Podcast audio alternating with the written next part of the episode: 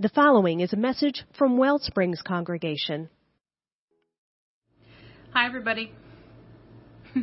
So, in the 1990s, when I was a teenager, I confess, embarrassingly, I used to read a lot of, People Magazine and Us Weekly. Some of you might still read it. No judgment. But I remember that one of my favorite things in reading those, celebrity magazines, basically, was always that section of the magazine that said, "Stars, they're just like us," right? So you'd have Jay-Z eating an apple like a person, or Kate Hudson in a ponytail, the scandal, right? So it was, I think, especially good for me as a teenager, and I think this might be what's behind the appeal of things like that in general, that these people who felt on a pedestal somehow far away, they were doing everyday things. They shared some of the same experiences as I had at the time, an awkward teenager trying to figure out what was going on in this new adult world that I was slowly stepping my way into. I felt a little bit of that same feeling when I saw this the other day. This is an ad. It was in the Lowell Courier Citizen newspaper in Lowell, Massachusetts, over 100 years ago, in October of 1918.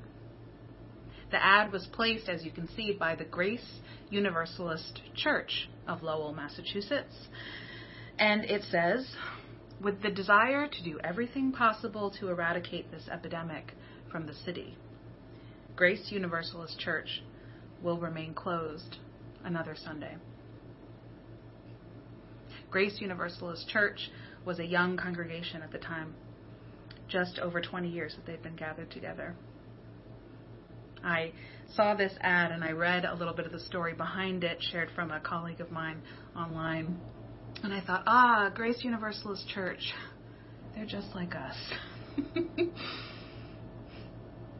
I wonder if all of this felt as impossible to them as it does, I think, for me and for many of us now. I sit around sometimes in my house these days and I think about how impossible it feels to make a simple decision about whether or not to go outside, how impossible it feels some days to get work done. I'm sure for some of you how impossible it feels some days to think about another day of homeschooling or another Zoom call. How impossible it feels to think bigger. How impossible the election feels, or just the thought of how are we going to find our way out of all this.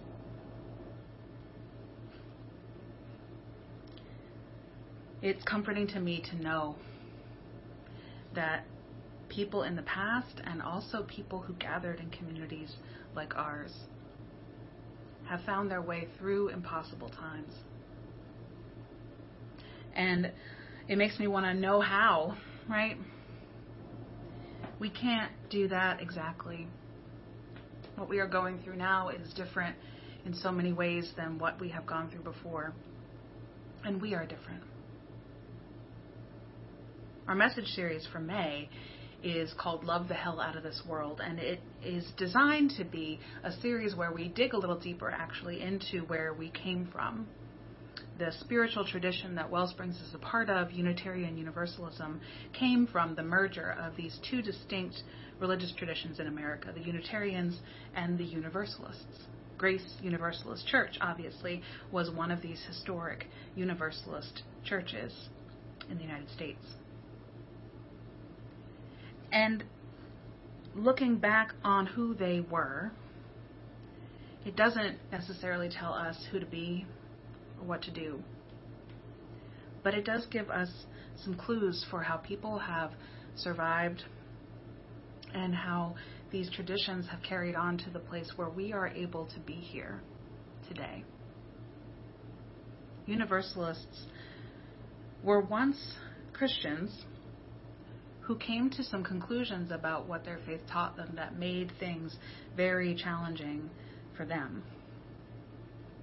They were Christians who heard the Gospels and dug into their faith And the more they read about this God who loved the world so much, the less they were able to work with this doctrine of their church that said some people are saved and some people are damned. Some people go to an eternal place for winners, and some people are eternally in the losing position, facing awful torture and torment in this place called hell. The early Universalists read that part of the Bible that said God is love. And they said God is love, this capital L kind of love. That's what makes God so powerful. That's what makes that love divine and holy. Its ability to hold every single person, to make room for all people when we cannot, when human beings do not have hearts big enough to do that. For each of us, that feels completely impossible. But maybe there's hope that there is some higher, greater power in this universe that can hold space and redeem me and you and everybody else, no matter who we are and no matter what we may have done. That is a saving belief for me. And it is essentially a faith in something that feels impossible. Today, when we think about universalism and when we talk about it in Unitarian Universalist congregations, we don't usually place as much emphasis on what happens after this life, on whether there is a literal hell or not. We talk a lot more about how hell is already here. People make hell for themselves and for each other all the time. We have enough to worry about without thinking about what happens after we die. And if we believe that everyone deserves to be saved by love, then we have to at least act in ways that make room. Make room for people to find that love in their own lives. Maybe we can't have that heart big enough for every person, but maybe by each one of us stretching and growing our hearts where we can, the sum of our parts is actually what creates that heart big enough for all people. I saw an example of this kind of universalist belief in action in a pretty hellish environment. Last month there was an article in the New York Times written by Nick Kristof.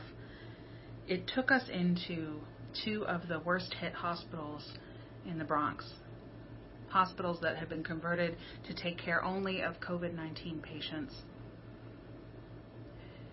It was a very hard thing to read, not nearly in any way as hard as it was, I'm sure, and still is for the people who are actually living it.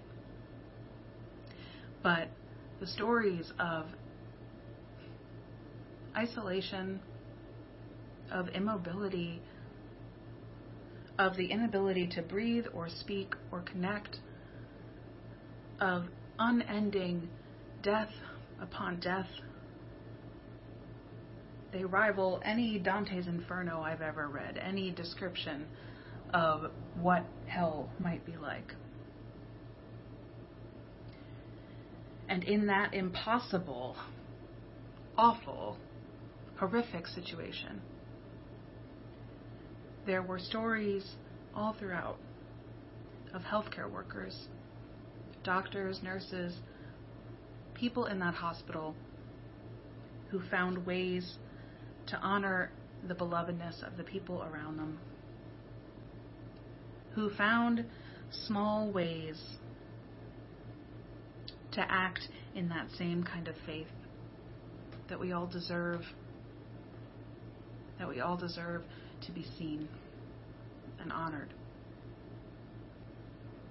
There was an email that was reprinted in the article It was from an attending doctor, one of the supervising doctors in the hospital, written to his young residents in training. And it asks them to go out of their way in a way that normally healthcare workers would not do, to give special comfort to patients who would not be getting it from their loved ones or from chaplains or religious leaders or clergy. He asked his doctors, it says, take a few moments, if you can, to talk with the patient about their families, to talk with them about their lives and their dreams. Ask them if there is a loved one you can call for them. And lastly, he said two very difficult things. Hold your patient's hand for a minute as they near death or pass. And ask your entire team to stop for 5 or 10 seconds. Bow your heads, state the patient's name, and ask for silence.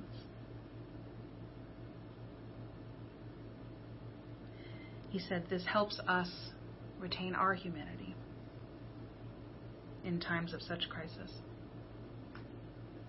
And he said it gives our patients' families some solace that they, too, were treated with dignity.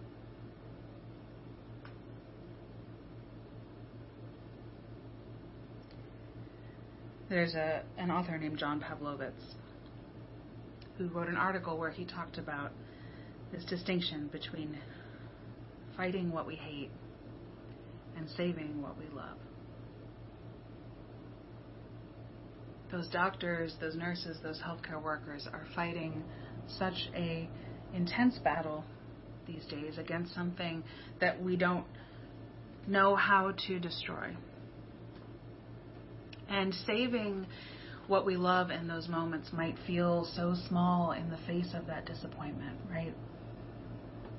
Taking 5 or 10 seconds to have a makeshift bedside religious service. I'm sure that it is heartbreaking for those people who have just fought and lost the battle with that virus in that person's body. It feels so small. But as that doctor says, it matters so much. It matters so much to our common humanity, to recognizing our preciousness. Pavlovitz is quoting in his article, some of you might have already picked up on this if you're Star Wars fans. He's telling the story of one of the recent Star Wars movies, The Last Jedi. He talks about how there is a turning point in that film. There are these resistance fighters who are struggling against this giant, scary force out there that is totally overwhelming them. And they've just lost a huge battle and nearly died themselves in the process. And that line comes as one of the characters, Finn, is pulling his comrade Rose out of the wreckage of her crashed and burned ship. And that's when she has that moment of realization. She says, we are going to win this war, not by fighting what we hate, but saving what we love. We're going to win this war, not by fighting what we hate, but saving what we love. There is hell on this earth.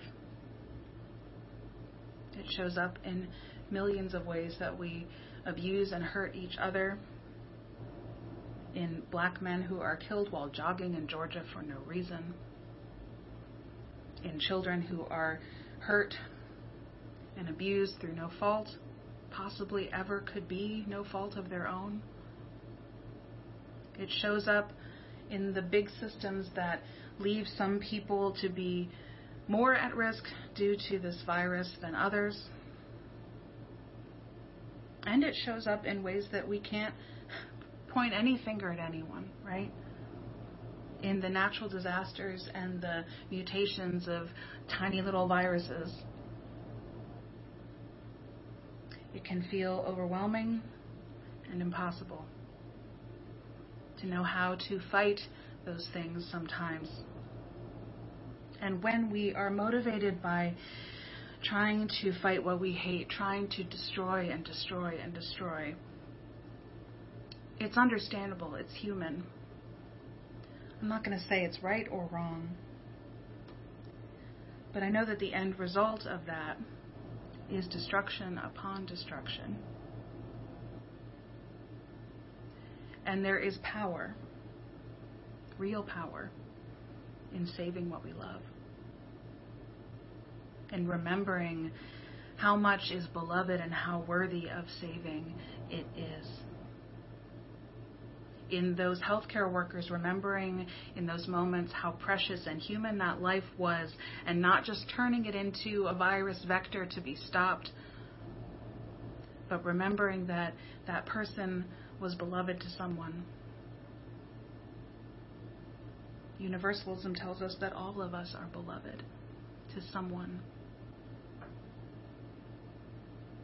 When we act in our faith, we will find that we can feed that fire to save what we love forever. Because even in defeat, even when one person or patient or election or battle of any kind is lost, we will always look around and find more to save. We will always see more worthy of saving. And that's not a destructive force, that is a regenerative force. It grows the more we feed it, even with the smallest of things in an impossible and big situation. The Grace Universalist Church, way back in 1918, they had another article actually written about them in the paper that same month. It describes an emergency food kitchen that they set up. It says the women of the church were working with other local congregations. They were making stew with beef and vegetables and lamb and potatoes. And they were distributing it to families that were unable to do their own cooking because of the influenza. A small thing, but not that small. An act of faith, much like the one that we are doing this weekend. That we are partnering at the same time, right now, right, with our other local spiritual communities, with our Interfaith Council here in Chester County. Not cooking stew in kitchens this time, but holding a virtual food drive, doing the things we do now to care for each other, right? PayPaling $20 for a box of food, or some cans of peaches, boxes of milk, that will be distributed by the Chester County Food Bank this week in our name and so many others in honor of Mother's Day. Our local Interfaith Council worked with members of our own Heartworks team to make a beautiful video about each of our local religions and spiritual communities' teachings on hunger. It's in the description below. You can watch it after our service today. In times like these ones, just like we did in 1918. We Universalists, we live our faith. We save what we love. Nothing we love is too small for saving or too insignificant. When we save what we love, we mean that we will be saving all of our neighbors, all that there is around us that is beloved, as best we can in any given moment. I know that for me, one of the pieces of grace in these last few weeks has been how small my focus has gotten, right? There's just less in front of me literally every day. And so I am noticing a lot more things that I love. I'm noticing how tender my sense of appreciation is for the music that I can just put on and let fill my apartment every single day. I'm noticing the way that this time of year cardinals land on the rooftops and sing, and I am finally learning how their song is different from the other bird's song because I'm actually paying attention to it. I'm noticing how impossibly bright red cardinals are. How I can't believe that color exists in nature. I'm noticing my love for the wind that is blowing through the trees, the comfort that I get from that rustling sound. I'm noticing the love I feel when I get a note from a friend or hear just the sound of their voice on a phone call. There is so much worthy of saving. Maybe some of you have noticed this too. Maybe you are finding things that you love in fresh, new ways these days. You can type them in the chat if you want. You can share them with us. You can speak them out loud as you're watching with us, if you're watching on Sunday morning. What are the things you love these days? The things that you love most in this time and in this moment.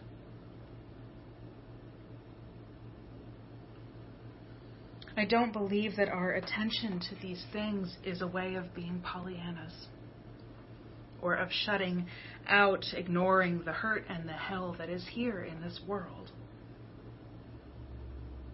Our attention to these things that we love. It's a way of feeding ourselves, of sustaining that small spark of the capital L love of the divine that lives inside each of us.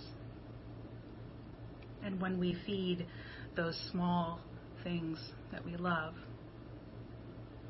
we are energizing and feeding ourselves for whatever fight might still be ahead of us. And we are reminding ourselves always of all of the things out there that we still have the power to save. Amen. And may you live in blessing.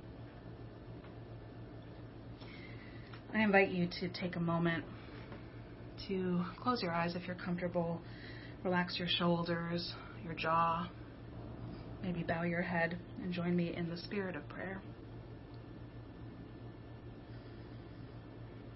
God of our hearts, who speaks to each of us in our own heart's language, who shows us the beauty of this earth in the way that only we can recognize it. May we look around and feel less alone today. Not just here and now in this moment, but less alone remembering all who've come before us. Remembering the ones who raised us, the mothers, the fathers, the parents and step-parents, the grandparents, the ancestors whose names we don't even know, but all of the ones who showed us in some way what it meant to love and feed and care for someone beyond ourselves. May we find ways today and in the days to come, as things feel challenging and impossible, to act in ways that honor the love they showed to us, to remember that they wanted us here and they wanted us to pass that love on. For these prayers I've spoken and for the prayers that each of the people watching this morning carries on their hearts, we say amen. If you enjoyed this message and would like to support the mission of Wellsprings, go to our website, wellspringsuu.org. That's Wellsprings, the letters UU.org.